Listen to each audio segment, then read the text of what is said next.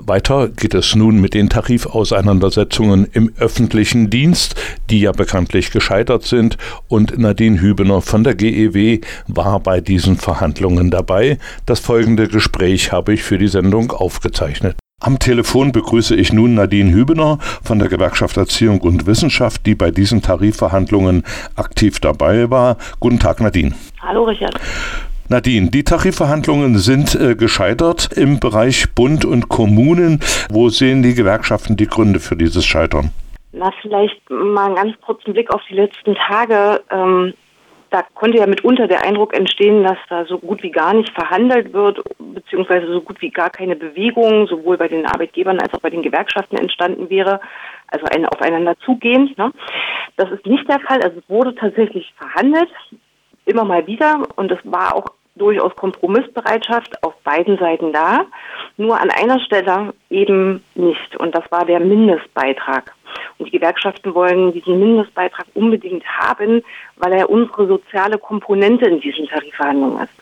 Eine lineare Erhöhung, also Prozente auf die ähm, Tabelle, das ist schön, das ist toll, bevorzugt aber sozusagen immer die höheren Entgeltgruppen, weil ähm, 10,5 Prozent von einem höheren Entgelt eben mehr monetär ausmacht als bei den unteren Entgeltgruppen.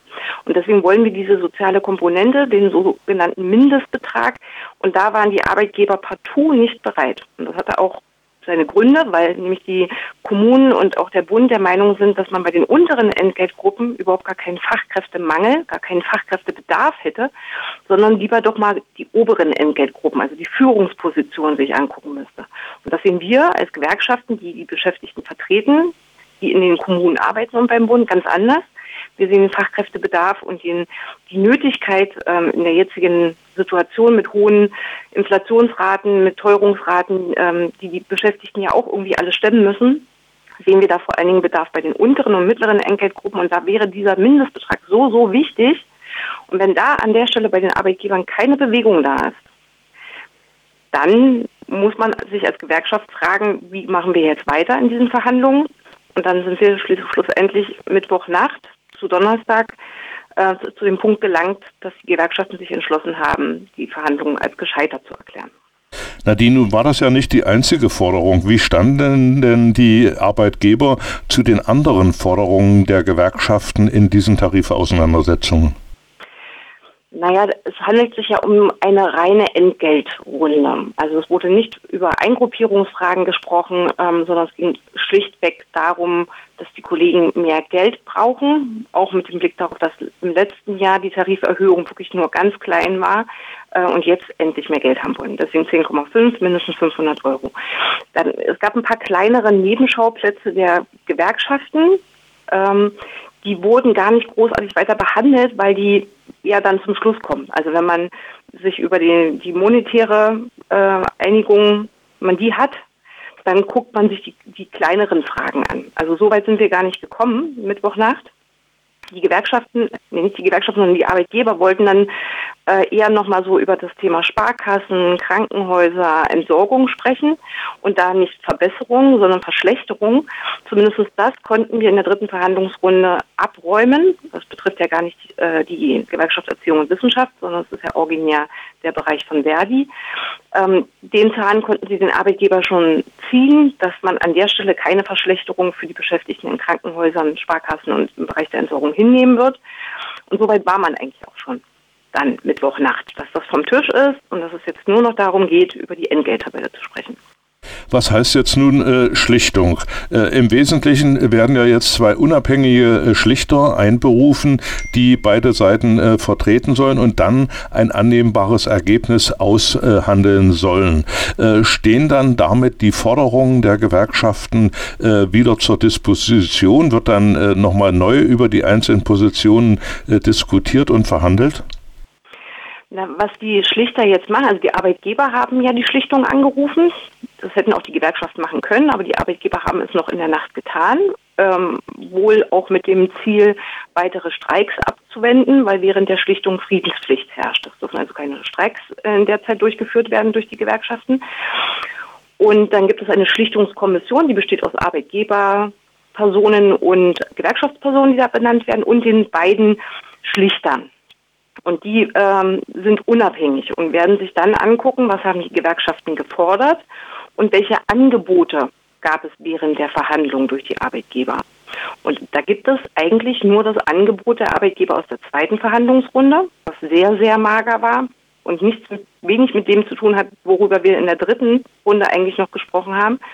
Und genau diese, dieses Angebot der zweiten Verhandlungsrunde und die Forderungen der Gewerkschaften, an denen wir nicht rütteln, wir halten daran fest, die werden sich die beiden Schlichter zusammen mit der Schlichtungskommission angucken und bewerten. Dafür haben sie relativ wenig Zeit. Es gibt ein enges Zeitfenster für so ein Schlichtungsverfahren. Es wird jetzt also über Ostern stattfinden. Und dann gibt es eine Schlichtungsempfehlung der beiden Schlichter und der Kommission. Und diese Schlichtungsempfehlung ist kein Tarifabschluss, sondern wird dann die Grundlage dafür bilden, wenn Arbeitgeber und Gewerkschaften wieder zusammenkommen und weiter verhandeln. Dann werden sie nämlich diese Schlichtungsempfehlung bewerten müssen, aus Arbeitgebersicht, aus Gewerkschaftssicht und werden gucken, ob das tatsächlich eine gute Basis ist, um jetzt wieder die Verhandlungen aufzunehmen und daran weiterzuarbeiten. Also es ist noch nicht die Tarifeinigung, der hm. Schlichterspruch. Nadine, wer sind denn die beiden Schlichter? Die beiden Schlichter sind für die Seite der Gewerkschaften, also beide Seiten benennen einen unabhängigen Schlichter, also sind keine äh, arbeitgebernahen oder gewerkschaftsnahen Kollegen, sondern tatsächlich ganz unabhängige Menschen. Das sind, ist für die Gewerkschaften Hans-Henning Dürr, ein Jurist und ehemaliger Staatsrat, und Georg Milbrat äh, für die Arbeitgeberseite als unabhängiger Schlichter benannt, der ehemalige Ministerpräsident von Sachsen.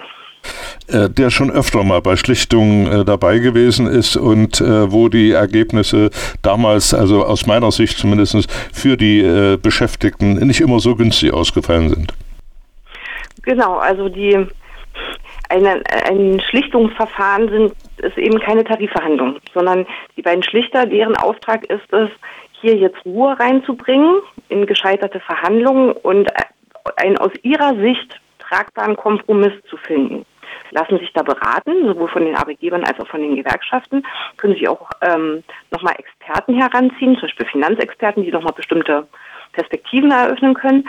Aber ihr Ziel ist es, einen, den bestmöglichen Kompromiss zu finden. Und das ist aus unserer Sicht, aus der Sicht der Gewerkschaften häufig nicht das Optimum.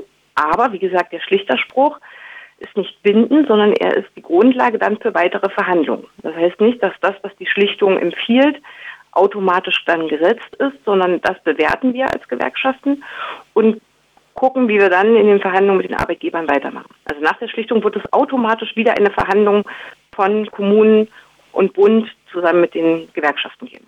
Nadine, von der äh Verhandlungstaktik der Arbeitgeber jetzt mal ausgehend, äh, fällt mir auf, dass die Arbeitgeber relativ zeitig, also relativ schnell äh, von der Schlichtung gesprochen haben.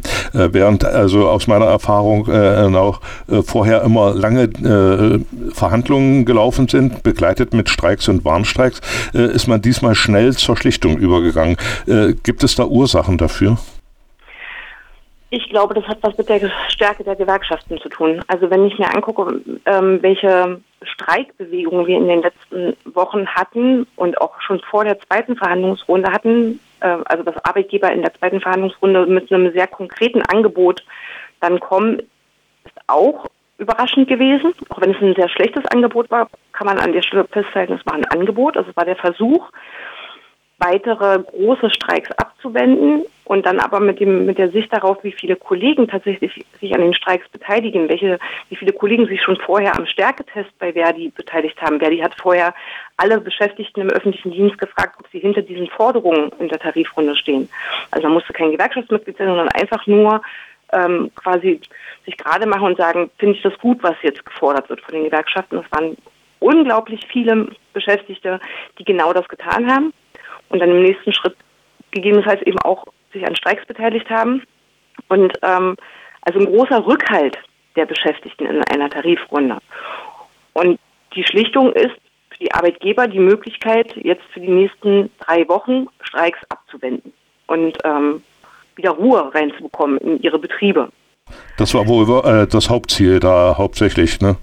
Ja. Wieder Ruhe reinzubringen. Äh, so, das heißt aber, äh, äh, es ist durchaus möglich, wenn äh, nach der Schlichtung die Verhandlungen, die Tarifverhandlungen wieder aufgenommen werden, dann ist ja auch die Friedenspflicht zu Ende und das heißt also, äh, die Verhandlungen, die nächsten Verhandlungen nach der Schlichtung könnten auch wieder durch Streiks oder Warnstreiks begleitet werden. Das ist richtig. Genau. Die Schlichtung ist nur die Grundlage für die nächsten mhm. Verhandlungen. Sollten wir, sollten die Gewerkschaften zu der Erkenntnis kommen, dass diese, auch diese Verhandlungen auf der Grundlage des Schlichterspruchs nicht zielführend sind, dass auch die Arbeitgeber sich äh, wieder nicht beim Mindestbetrag bewegen. Das ist wirklich das, der zentrale Knackpunkt, so würde ich es mal benennen. Ähm, dann werden die Gewerkschaften eine Urabstimmung durchführen. Das ist das Prozedere. Und mit der Urabstimmung entscheiden dann wieder die Gewerkschaftsmitglieder und nur die Gewerkschaftsmitglieder, ob man ähm, jetzt weitere Streiks in den Blick nimmt. Und an der Stelle reden wir eben nicht mehr nur über Warnstreiks, sondern wenn Gewerkschaften eine Urabstimmung durchführen, reden wir von unbefristeten Streiks. Das ist dann schon nochmal eine andere Hausnummer. Ich habe jetzt aus deinen Ausführungen entnommen, dass äh, die Kampfbereitschaft, die Streikbereitschaft der Beschäftigten im öffentlichen Dienst äh, von euch relativ hoch eingeschätzt wird. Ja, richtig. Also ähm, vielleicht an der einen oder anderen Stelle tatsächlich auch überraschend. Also wenn man zum Beispiel auf den Bereich der Kindertageseinrichtungen guckt, die ähm, schon in der Corona-Zeit arg gebeutelt waren mhm. mit Schließungen und ähm, strengen Auflagen und dem, den Konflikten, die es da auch gab in Richtung Eltern, äh, um geöffnete Einrichtungen oder eben nicht. Also ganz viel Unmut da auch entstanden ist, ganz viel Druck entstanden ist. Und gerade im Bereich der Kindertageseinrichtungen haben wir die Streiks als sehr ähm, sehr kämpferisch erlebt. Also dass wirklich viele Kollegen gesagt haben, dass jetzt so ein Punkt erreicht, an dem wir merken, die Arbeitsbedingungen äh, sind das eine, die wollen wir auch verbessern, aber wir brauchen schlichtweg eine Wertschätzung auch über, über unseren Verdienst, den wir erhalten im öffentlichen Dienst. Nadine, das sind für dich äh, jetzt als Gewerkschaftsvertreterin bei den Tarifverhandlungen natürlich auch harte Zeiten, oder? Ähm, ja, aber das, das ist mein Job, genau das zu organisieren, die Interessen der Beschäftigten dort ähm, zu organisieren und zu gucken, wie wir sie auf die Straße bringen, wie wir ihnen Gehör verschaffen. Und ich äh, finde es gut und also mutig und gut, dass äh, die Gewerkschaften an der Stelle bei den Verhandlungen nicht den, den kleinsten Kompromiss mhm. gewählt haben, sondern gesagt haben, äh, das, das reicht nicht. Wir brauchen für uns die soziale Komponente und sind deshalb bereit, eben auch die Verhandlungen scheitern zu lassen und weiterzumachen. Ähm, und das motiviert auch mich als diejenige, die es zu organisieren hat, die als Gewerkschaftssekretärin den Blick drauf hat, äh, jetzt nicht in die Beratung zu gehen zum Tarifergebnis, sondern zu gucken, wie, wie kriegen wir jetzt unsere Gewerkschaftsmitglieder weiter bei der Stange. Wie halten wir sie weiter bei der Stange? Nadine, vielen Dank für die Informationen. Ich drücke dir und ich drücke euch die Daumen, dass diese Verhandlungen zu einem guten Ergebnis geführt werden und äh, dann werden wir uns nochmal äh, verständigen äh, zu dem Verlauf oder auch zu den Ergebnissen. Alles Gute für dich. Dankeschön. Das war Nadine Hübener von der Gewerkschaft Erziehung und Wissenschaft zu den Tarifauseinandersetzungen im öffentlichen Dienst von Bund und Kommunen. Und das Telefongespräch habe ich vor der Sendung aufgezeichnet.